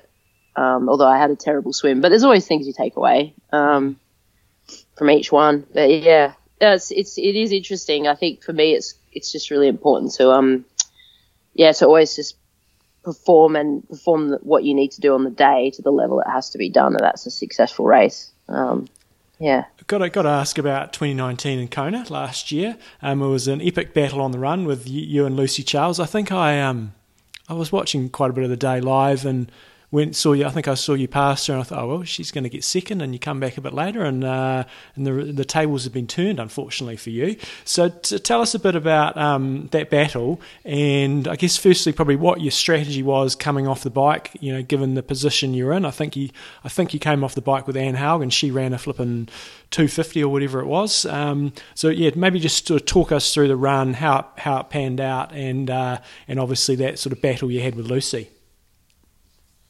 Yeah. Um, well, credit to Anne. So she she got off the bike and she was running really fast. I think. I mean, I, if you look at my splits on my watch, I think I was probably sort of sitting, and I was really happy with myself. I was sitting real neat on the same time, like four or five, probably for that first bit, and then sat on four ten or four twelve or something for the rest of the run. And as she ran out there, she just left me for dead. And I'm like, well, if you're going to run, that has to be at least 350 or something at this point. And I figured that she'd been injured that year, and I was sort of thinking, well, you know what? Like, I know she's capable of running that fast, but if if if there's any chink in the armor, that's going to come back to bite real hard later. Yeah. Um, so there's nothing you can do about it. There's no point in even you can't you, unless it's sort of a little bit faster, and you could sort of sit in and work with someone. If it's that much faster, it's like you just got to focus on yourself, um, especially in Hawaii with the heat and everything else. So um, yeah, I was really pleased. I was running really well, and I just sort of, well, Lucy's a long way up the road, but let's just keep running. And uh, I could tell real early though when she flipped back on the Ali'i Drive that she um wasn't looking great. Like the form wasn't going to hold together. I didn't think, but you can't sort of think of that. You've just got to notice it and then continue to focus on yourself. But it wasn't until I so well, I could see Annie quite a long time. Like even going into the energy lab, I could still see her up the road on um because you, it's it's pretty long road. Um,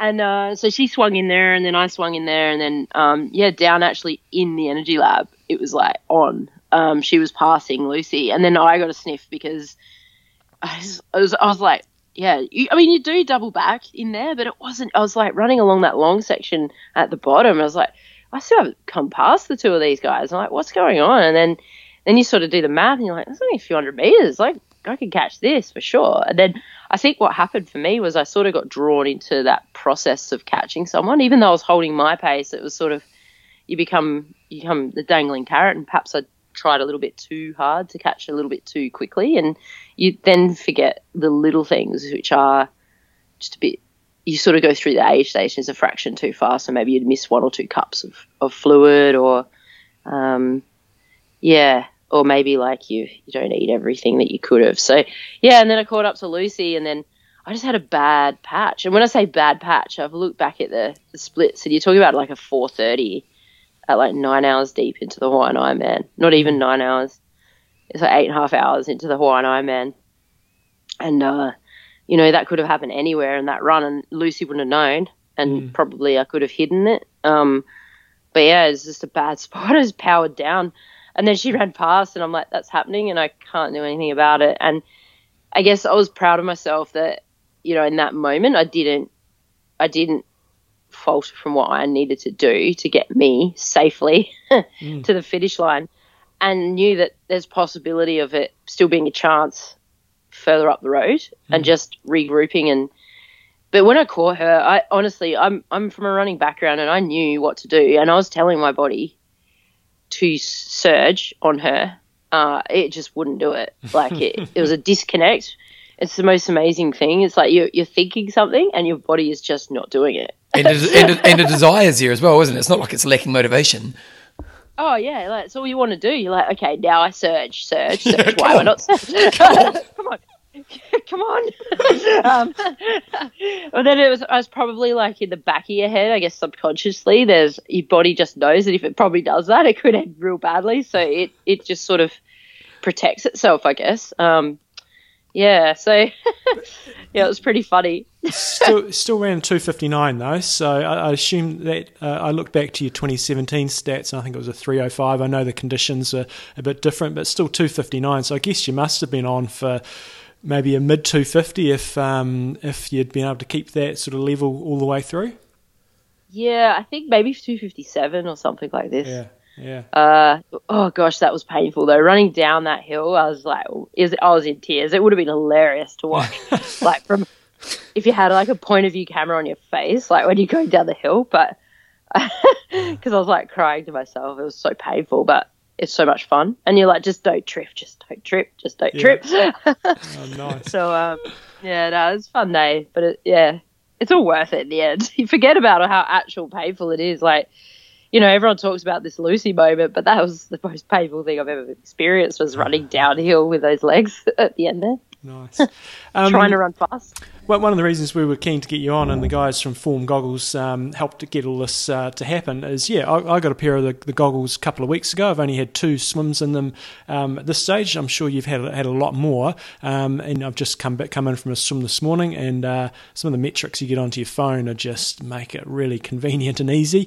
Um, so maybe just uh, tell us a little bit about how long you've been swimming in the goggles, and and I guess try to explain to people how they kind of work for you and, and the advantages you get out of them. Yeah, so I um I saw them at Kona, but I never actually used them, and I didn't speak to the team at Kona, but I'd heard of them there, and I was really kind of excited to get a hold of some to try them. Um, you know, it's just one of those things. I'm, I'm, I'm, I'm I hate to say it, I do like tech. So, well, I don't say that I like it, but I'm always interested, and I like to test new things. Um, anything that could possibly help with anything, I like to have a go.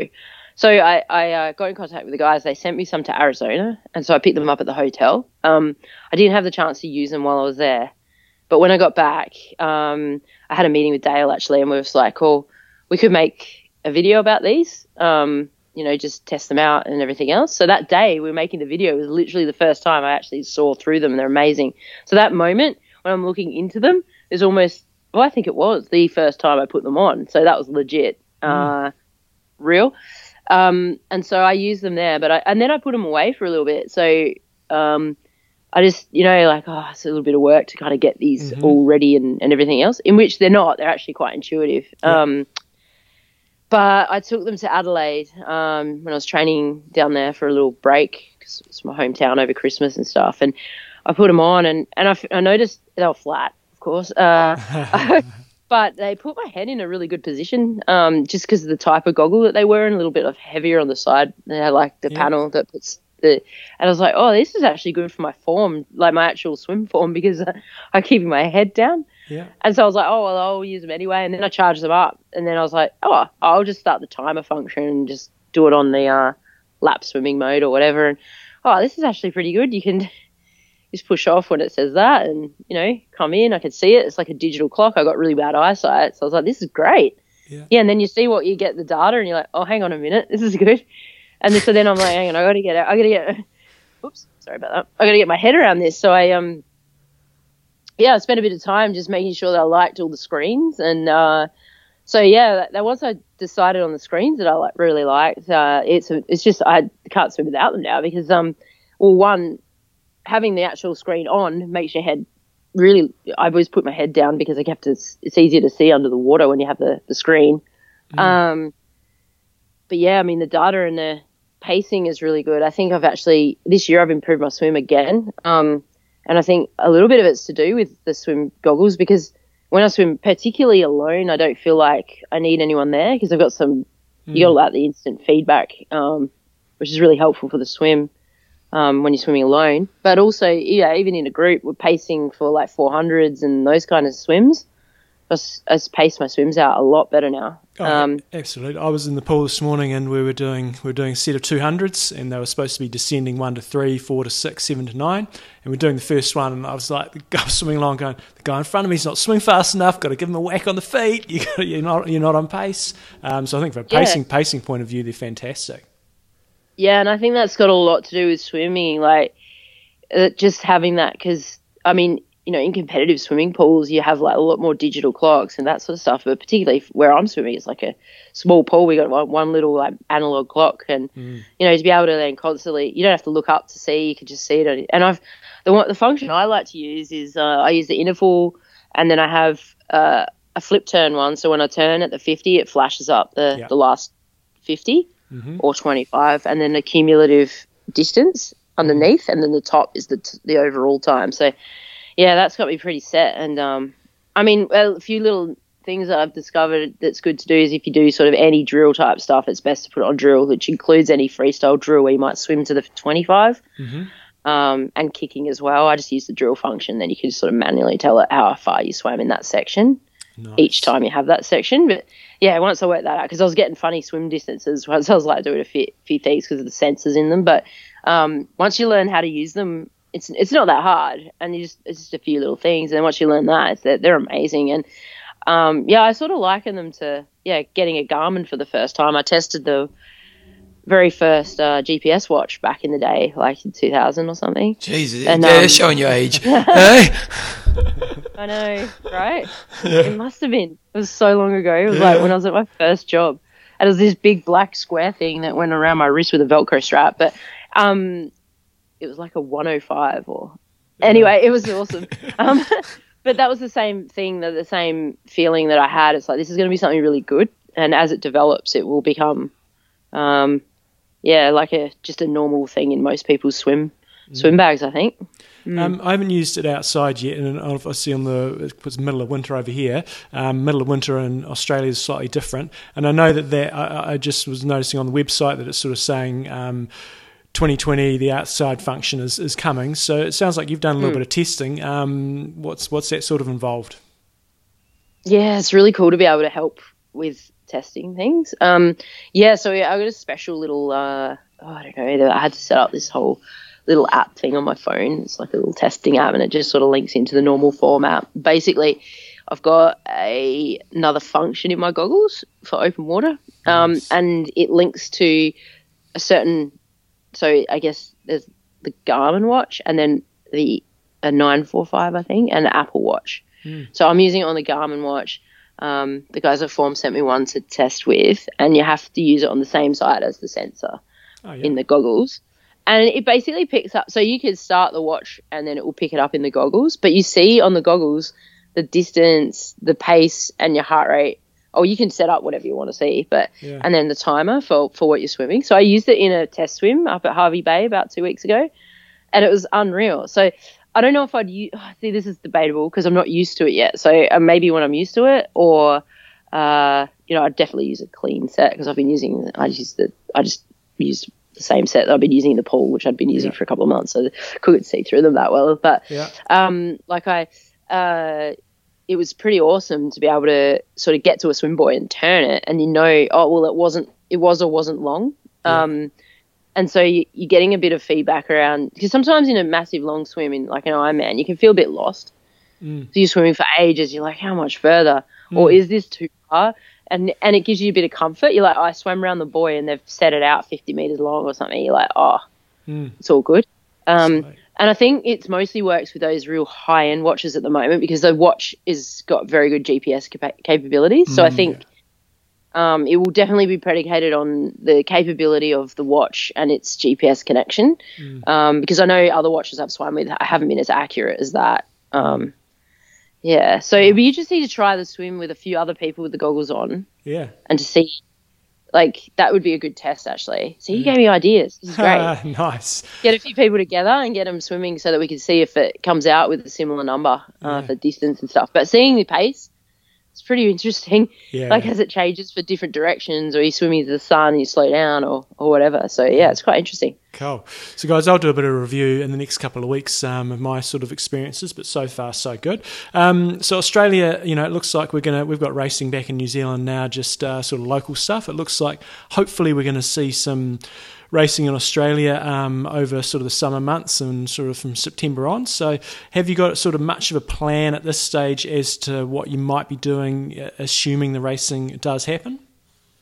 Yeah. So at the moment, I'm full head down trying to get myself into some level of regular fitness to do Ironman Cairns if it happens. So I um I'm really excited about that. But uh, yeah, I mean.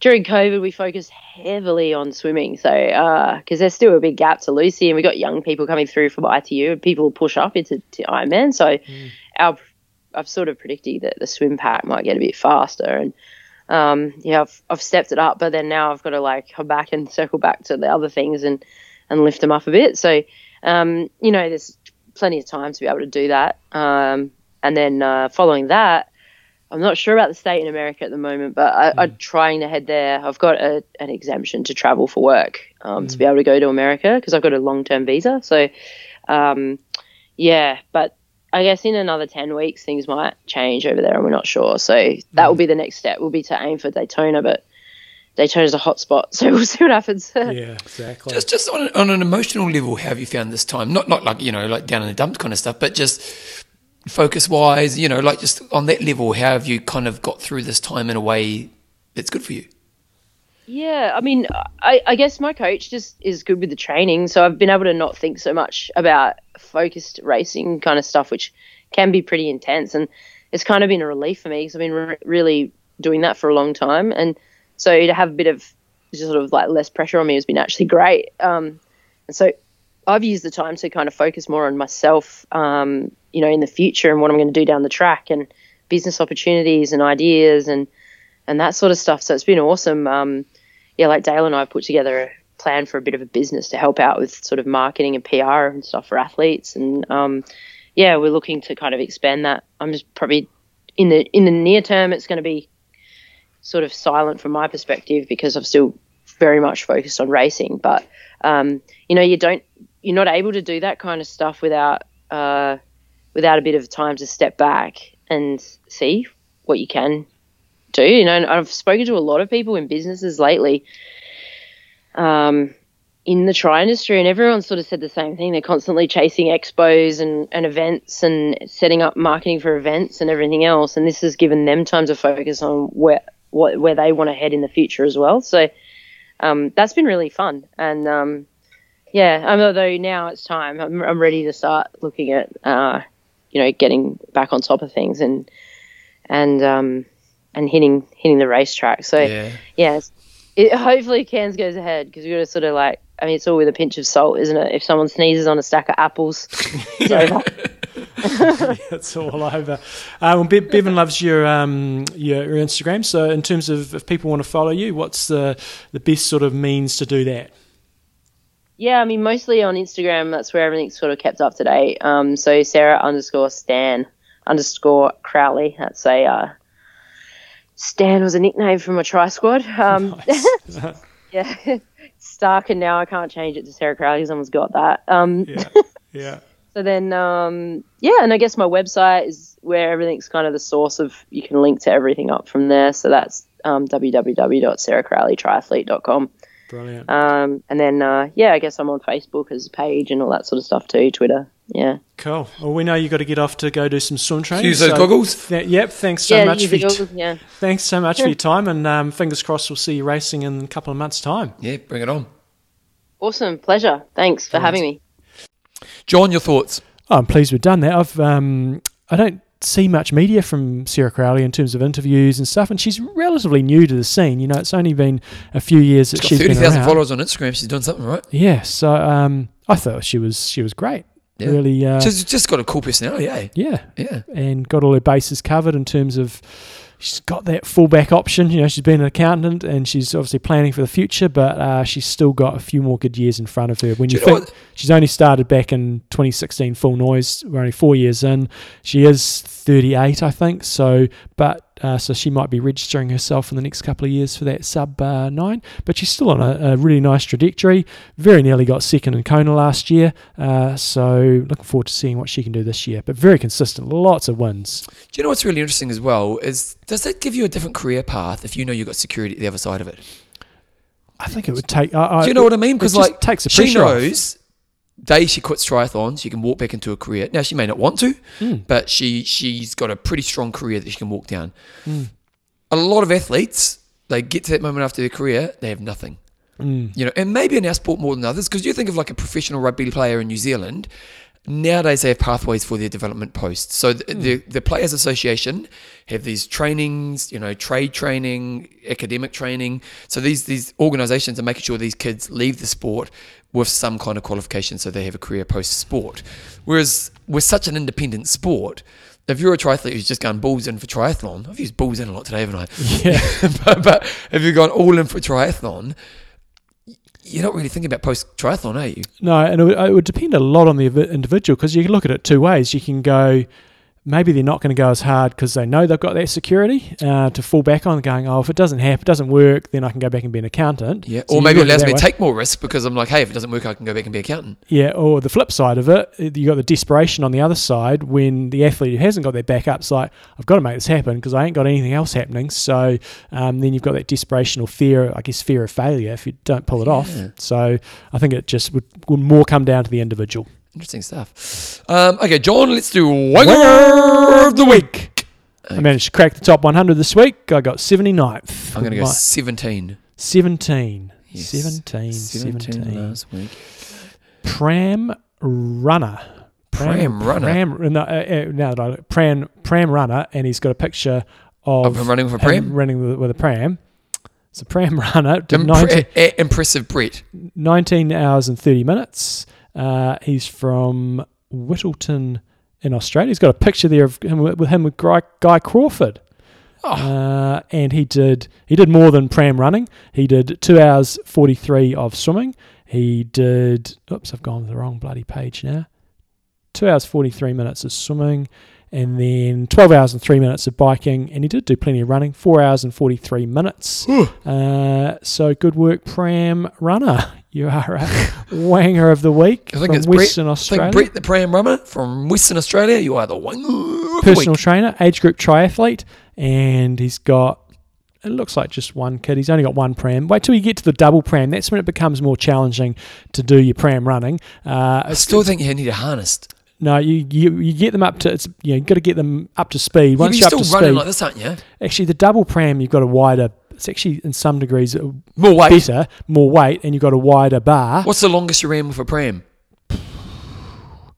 Probably not more than half, forty minutes, I'd say at the most. Yeah. Oh no, no, no. Phil and I, we ran the uh, City to Surf one year, so that was it's 14? 13 14 k's. Yeah. and that we had both the kids. How was that? Where it was uh, navigationally a little tricky Oh, getting through the crowds. Because you guys are quick. yeah, we started at the back thinking, oh, this this will just we don't want to get in people's way, but people got in our way. Uh, John. That's so selfish. They are. So if you want to come uh, get in part of our Wanger of the Week, go onto strava.com, look for the IMTalk podcast club, join up and get amongst it. Get amongst it. Questions and answers. We just got more random thoughts here. Um, Marc Austin is forced to retire. What's happening here, John? And who's Marc Austin? Marc Austin was a triathlete. He got the bronze medal at the Commonwealth Games. I think it was the last Commonwealth Games. For who? been- sorry? What country? Uh, he's from Scotland. Oh, So he's been forced to retire with a. Oh, so he's still uh, quite young. heart issue. Yeah, and he's still really young. So that was obviously no good for him, but at least he's found out about it and can move on. And the other um, retraction I've got to make here, which is. Um, Tony O'Hagan, who we know passed away a few weeks ago, which was really, really sad. He, uh, for those that didn't listen to that show, he was a fantastic Kiwi athlete and a fantastic guy. Uh, and it was a real sudden boom, Yep. it's gone, and it was it was horrific. And um, the word on the Facebook and media and stuff was that it was a heart related issue, and apparently it wasn't. It's unknown at this stage. It's still with the coroner, so we don't actually know. So it wasn't a heart related issue. Okay, so we don't want to read too much into that. Uh, John, let's talk about our patrons. You can go first. Okay, thanks, Bevan. Uh, Liam, Robo, Feed, and Parry. You say it really quick, then you can't You cock it up I, I think you actually did really well. I'm going to say Michael built to last Collins. Oh, the pronunciation there This is what- amazing. this is what I do. I always go pronunciation. Okay, John, go first. All right, go first. uh, and Christopher Little J Swain. Okay, if you want to become a patron of the show, go dub dub dub. www.imtalk.me, get the show, uh, go through the process, get a gift, support the boys. That's what it's all about. If you want to show email to you, front page of the website, down the bottom. Also, if you want to come to our Kona Championship, World Championship, Point at the finger is getting pointed at me. Yep. I'm I'm there. Yep, I'm there as well. I just need to register. Uh, go to the same website. Um, also, if you want to get some coaching, I did see you got a couple of spots available, John. I have. So go to coachjohnnewsom.com. And I, the reason I put that on Facebook is a lot of people are struggling at the moment just to go to stay motivated and stuff. Uh, Mhm. and I've got some spaces and it just gives you a bit of direction to your program and gives you more of a long term.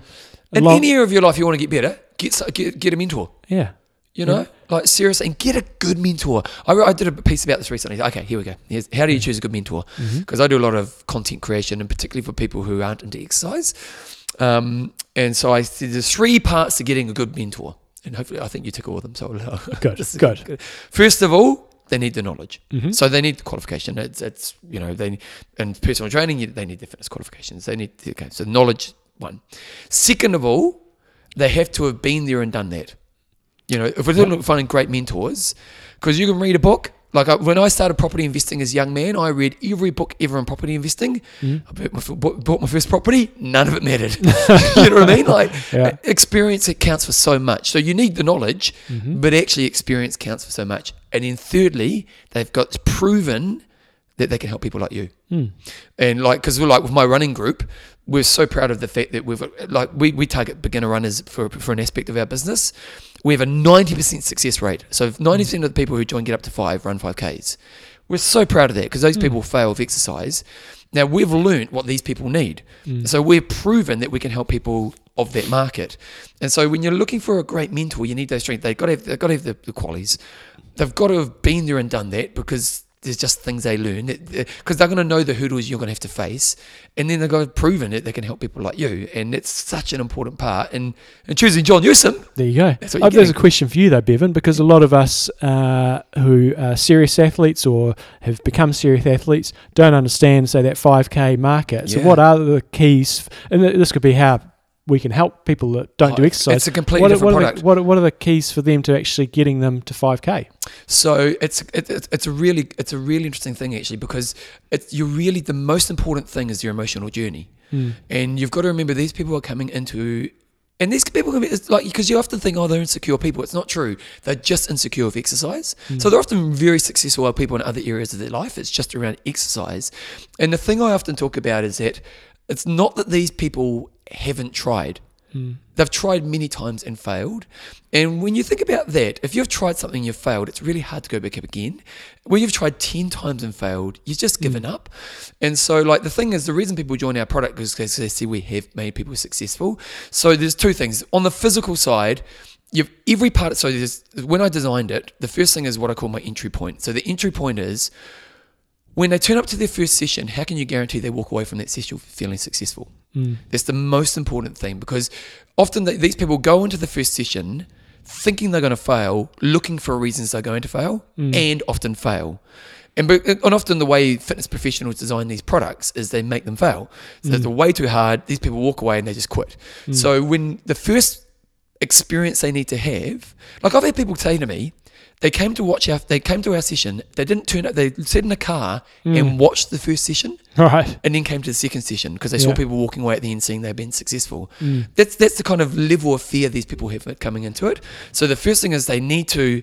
First session needs to be the entry point needs to be successful. So for us, there's a little strength component, but lots of options. It's pretty pretty basic, Mm. and then it's a walk run. Basically, mainly walking. We say walking's like you're walking with your mates, and the run's like 30 seconds, and we tell them to go stupidly slow. So it's really managed. So they walk away from that first session, they go, shit, I did it, and I mm. felt good. Then what you've got to really manage really well is these stretches. So mm. that first session, they stay in it for three sessions. Mm. So what you do is you, they get comfortable at that level. Now you also got to think about how you design the program that's going to be safe for their body. So you, the, you know, there's the physical designing of the actual workout. Then, then what you've got to think about is how do you stretch them to the next level. So beginners, they're doing three and a half minutes of walking, 30 seconds of light jogging, and we and we're we're coaching them what light jogging is because what we've learned is but most beginners go too hard. Oh, absolutely. I was I was telling people at a session last night. I was standing there because my injury's starting to go away, but uh, we were doing 500 meter recovery, uh, 500 meter efforts, and then there was about 150 meters recovery, and almost every single person was running the recovery far too hard. I, was just standing there going, Yeah. "Slow down! You're running too fast for recovery. Slow down! Slow down." Yeah, A- so- and, for beginner people, the, the, the, big thing you're trying to teach them is how to manage exercise, Hmm. and they just don't have that skill. So you're really teaching them, and that's why having coaches beside them is really important because you are teaching them, no, that's too fast, go slower. Hmm. And at first, they can kind of get away with it because if only 30 seconds, they can kind of manage that. But if, as the weeks go by, they're just setting up bad management. So once you've had three sessions, then you've got to think about what's the right stretch. And so, like, after a week, they've done three sessions at three and a half and 30. So then okay, what's a level that A is safe for their body, but B again gives them a winning moment. And so we, we've determined that's around about 45 seconds to a minute. So then the next week, they do three minutes of walking, a minute of jogging. And now, physiologically, it's designed really well. Like our injury rate's really low. Again, we have 90% success rate. And these are people who are really unconditioned, often overweight, haven't exercised in 10 years. Um, so we've designed it so physiologically, but the key thing is, is you want them to turn up to that next session because now they're scared of the jump. Mm. So you know, if you make the stretch too high, they'll, they'll fail the next session. And mm. these people, even though you get into Windows first three sessions, they're still really vulnerable. They're still the, mm. the thing you learn is one bad day can be a quit moment for them. Like for us, we've had I've had days where you run down and you just you're embarrassed in your session, but but you know you'll get up and do it tomorrow. Well, these Yeah. people haven't developed that skill yet. So what you're looking to do is you're basically looking to give them this, this, this stretch. So the next jump in their progression needs to be one that you guarantee they'll win. Mm. So they, they build a bit of confidence in that first level. Then they come along and they come along to that first session the next week. They're always a bit scared but it's a it's a right stretch. They come along, oh shit, mm. I did it. Mm. Now what happens is you're really managing that journey for them. And then what's happening is each week you're starting to build their belief in their ability. Because I believe I'm a big believer in that belief is based on evidence. So what happens is about six weeks into the program and you've managed this journey really well, is they have they start to realize that oh I'm going to get there and there's a real shift I had it I actually spoke on Instagram about this the other day one of my runners who's six weeks in to get up to five and she's a, she's a girl who's an overweight girl hadn't exercised in ever and she came up to me she said Bevan I thought of myself as a runner the other day. And that's a real key moment because what's happening is you're shifting their identity. They're starting to like you and I we're exercises that's our identity. You're, you're starting to shift your identity. Um, so that's really what you're trying to do is you're trying to build their use evidence with good management to build their belief in their ability. Um, also, other things they need so much more emotional support. Um, I, I think one of the reasons our products are really successful is everybody's of the same level going towards the same goal. Mm. So there's no pub, there's no pressure. Mm. Um, so for example, a lot of people join a running group. But you put them with people who are fast runners, Yeah. so they do that comparison thing that just beats themselves up. Mm. Whereas in our group, everyone's, you know, we've got like 50 people in our group right now in the 5K group. Everyone's on the same goal, they're all the same ability. So you, you, you know, they all, they, there's that sense of mission. Um, the group component's really important. Just, you always think of those little psychological things. So, like, one thing we do, we know that most people, when they join the group, they're worried about being the last runner. Mm. You know, that, that, you know, we've had people tell us we're fearful of joining the group because we don't see people see us running. Mm. So there's this real insecurity around it. So we do things like in our runs, they're never distance runs, they're always timed. Mm. And we do a turnaround time. So like everyone takes off, and everybody turns around at 14 minutes. So you might be faster than me, you're further up the road, but when we turn around, I'm now I might have been the slowest runner, but now I'm at the front of the group, hmm. and we all get back at the start at the same time. Now that's good because it's good for us to manage as- with what we do with our business. But it, that little thing takes so much pressure off them emotionally. Hmm. And so, you really what you're trying to do is you're building their belief, you're giving them a safe emotional experience, and you're never putting pressure on them. So, hmm. never, like if, if my coach, one of our coaches said to one of our fivers, you need to go faster, I'd tell them off. Yeah. Because in this, because in, in the first part of the journey, intensity is a real risk factor. A for hmm. injury, but B for making them quit. So what we do is in their first block, when they do their first 5k program, we never, never. T- uh, uh, honestly, we're always tell them to go slower. Mm. It's you know, and they go, "Oh, "I can walk faster." It doesn't matter. You condition your body for running. Once they've done it once, then they come back again and we get them up to 8K. And when they do the second journey, we, so we add some intensity, but we say, we want you to do some self guided intensity. So, mm. what we want you to do right now is we're going to do, you're going to do 20 minutes. We know they can run 5Ks, we know they can run continuously. So, we say, when you can do 20 minutes, we're going to do 20 minutes easy running, one minute walking, and then you're going to do seven minutes where you're going to try to go faster. But you have to hold that pace for seven minutes. So, what you're doing is give them self guided journey of adding some intensity into the exercise. Now, Once You, you don't want to give away your whole business model here, Oh no, people, pe- hey mate. The thing for me is my job is to get people moving. If you want to copy it and do it, by all means, you know. To be honest, there's a lot more behind the scenes that makes this business work. Then once they've done that program, then they go into our 10k group. Hmm. Now when they go into 10k, that now whether they've had four months of running, five to six months of running, in a really good place. Now we start to drive intensity. So Hmm. now is when, as a coach, I will start to. The first few weeks we teach them a bit more about it. By the end of it, I'm doing that thing of, come on, you need to go harder. You know, because now we've developed that foundation for movement. We've let them explore intensity, and now we can start to push them. And that's when they get that emotional high that comes with exercise, which is more about that harder stuff. Mm. By the time these people are doing half marathons, they're, they're like athletes. Mm. You know, we can I can treat them like an athlete. I can show disappointment. I can ask more of them. I can, you know, and so it's that real emotional journey of taking someone who's insecure around exercise into becoming an athlete. And it takes about a year, mm. but once we've got them through that journey, there'll be exercises forever. Totally different kettle of fish to Yeah, oh, totally. And, and when I first did the product, it was a real failure because I treated them like fit people. Mm. And that was the real key for me was, there was a, I remember the first Get Up to Five we did, a lady who said, it's just too hard, I can't do it. Mm. And I was like, because I, I approached it with the things that we do. And Mm. it's one of the things I say is that one of the biggest problems for the fitness industry is fit people who design the programs. Mm. And we design with the things we love. And we don't cater to the needs of, like I got, uh, I I got a bit of criticism from a lady the other day about a product I'm creating at the moment. And she was really critical of not just me, but kind of women's gyms Mm. or women's, and you know, like gyms that have women's parts. And she was like, you know, women should be empowered and they shouldn't have this stuff. The problem with that is, is there's a need for that because some people need it as a stepping stone, Mm. you know, and you know, get up to five is a stepping stone to get people into exercise. Now we get them to the place where they're athletes, but you know, you, there, there needs to be places for people where they can safely have that first part of their journey. And a woman's gym, while some people might frown upon it and say women should be empowered and all the rest of it, if it's a stepping stone that gets them into exercise, it's a great thing. Mm. So yeah. Good times. Okay, John, what you got? So guys had a big weekend on uh, on the indoor trainer. It was drizzling all weekend down here, so It's been an average winter, isn't it? it has uh, fantastic lockdown period down here. But then it's been rubbish since. But it's a nice day out there today, so I'm going to get outside again. Did uh, the Four Horsemen, which is a massive big ride on Zwift, and then did the new new Mont Ventoux stage on uh, Sunday, going up uh, big mountain in, in Watopia and not Watopia in France, but online. So that was kind of fun, um, but quite painful. It was an hour. I think I did an hour seventeen. It was uphill the whole way, and it was a Do, bit now, of a when you're doing that, how much do you how much do you stand? Mix it up a little bit. You do? Mix it up a bit. Not as much as probably what you do on the road, but I do stand up um, from time to time. So that was my train on the training front. Uh, I won. I tell you Here we go. Here we go. I won Cluedo, not Cluedo. Uh, what, what is it? Cluedo deal.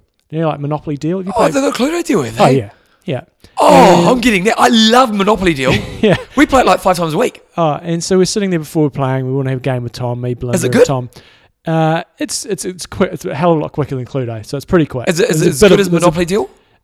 No. Oh, because I love Monopoly Yeah, deal. no, I love Monopoly deal too. it's a great game. And Belinda's going, we're not playing this because you're hopeless at it, John. You're hopeless at Oh, it. You we go. always cock it up. You muck it up and you you ruin it for everybody else. You muck it up. It's like, okay, if I win, be prepared for a bit of a poor winner.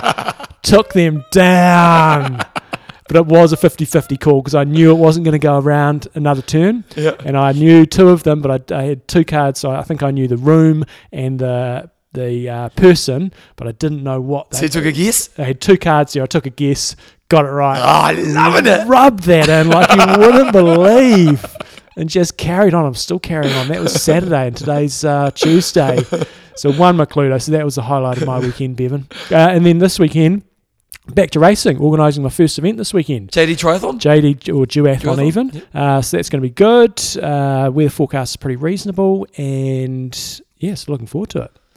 And I will say, I got an email from Annette the other day, and I do want to keep I'm not apologising for us, but life's back to normal in New Zealand. She said it was quite nice that when we said that we do understand that the rest of the world is still rough as guts, and it is still rough for business down here, but we are back to normal. But for the rest of you guys and the rest of the world that are struggling with shit going on, Yeah. Hearts I go just out to you guys. you Yeah. Man, like, I, I, I, I, there's not a day I don't appreciate where we are and Mm. think, geez, we are so lucky because it's like, like even the fitness industry, I think gyms are maybe opening in the UK this week. And you Mm. just think, man, it's tough. mm, You know, and it's my world. And so it's just interesting watching on Facebook and places like that.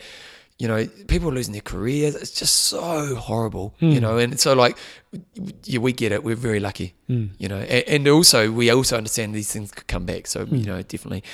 Um, what's yeah. happening for you, Bevan? John? I tell you what, have you got Disney Plus? I think we have at the moment. We sort of chop and change all over the place. You need to watch Hamilton. Oh yeah, Belinda loves Hamilton. She loves it. But I, I we started watching the other night. I need to brush up on history before I actually watch do it. I think so. I, Yeah, th- I don't know if you do because I think it kind of, in some ways, the surprises of it is actually quite cool. she absolutely. She. Had you not? Have you listened to music before? Uh, I've listened to bits and pieces, but she absolutely loves it. We They- watched it on. We had jo- Joe's niece, uh, Amelia, lives down in Arrowtown. and She was staying up last week, so um, she came and stayed Thursday night, and um, she's into it as well. We got, we're lucky because the big screen and stuff, so we got it on.